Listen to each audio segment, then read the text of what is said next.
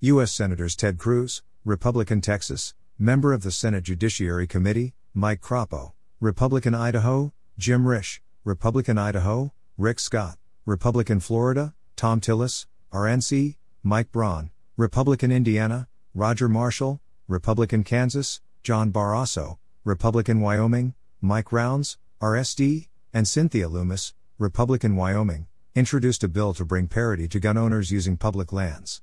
The Recreational Lands Defense Act would restore Second Amendment rights of individuals recreating on lands managed by the U.S. Army Corps of Engineers. Under current law, an individual may carry a firearm on lands managed by the U.S. Department of Interior and U.S. Department of Agriculture, including national parks and national forests, as long as it is consistent with state law. The Recreational Lands Defense Act would treat Army Corps land in the same manner, allowing parity on nearly 12 million acres of Army Corps recreation lands. It would not change current legal prohibition of guns in federal facilities.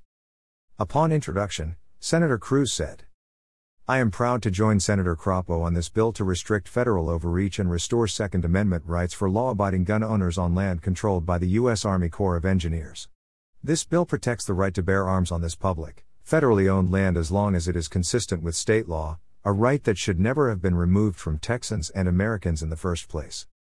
Senator Crapo said, the inability to carry firearms on Corps land is inconsistent with regulations governing public, federally owned lands and a violation of the intent of the Second Amendment. Americans to carry firearms on land managed by the Corps will allow law abiding citizens to protect themselves and provide needed consistency across federal lands to reduce the complexity of tracking where one federal agency's land management ends and another's begins. Senator Risch said. The federal prohibition preventing individuals from exercising their Second Amendment rights on U.S. Army Corps land is inconsistent and unconstitutional.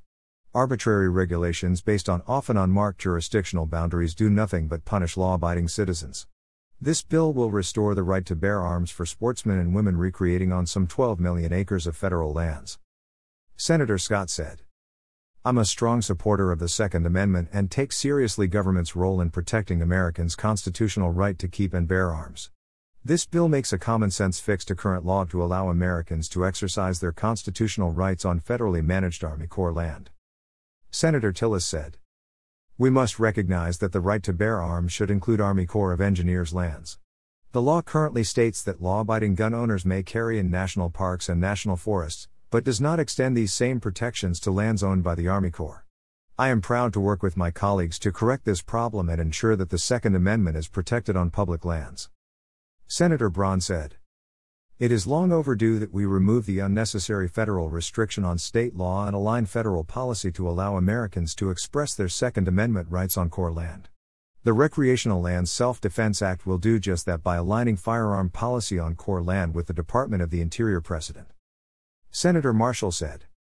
Almost 50 years ago, Americans' constitutional right to bear arms on land under the jurisdiction of the U.S. Army Corps of Engineers was stripped by the federal government. This legislation restores our Second Amendment rights on public lands overseen by the Army Corps, leaving the American people's ability to carry a firearm for self defense or recreational purposes to the discretion of state and local governments, protecting law abiding gun owners from further federal overreach. Senator Barrasso said. Every day, People across Wyoming responsibly use their Second Amendment rights to keep and bear arms. Our legislation will make sure people in Wyoming and other public land states can exercise these constitutionally protected rights on lands managed by the U.S. Army Corps of Engineers. Senator Lummis added. For decades, American Second Amendment rights have been checked at the entrance to federal land under U.S. Army Corps of Engineers management. Nearly 50% of Wyoming is federal land, and restoring this constitutional right is long overdue. I'm proud to work with Senators Mike Crapo, John Barrasso, and other colleagues to end this ridiculous infringement of Americans' liberties.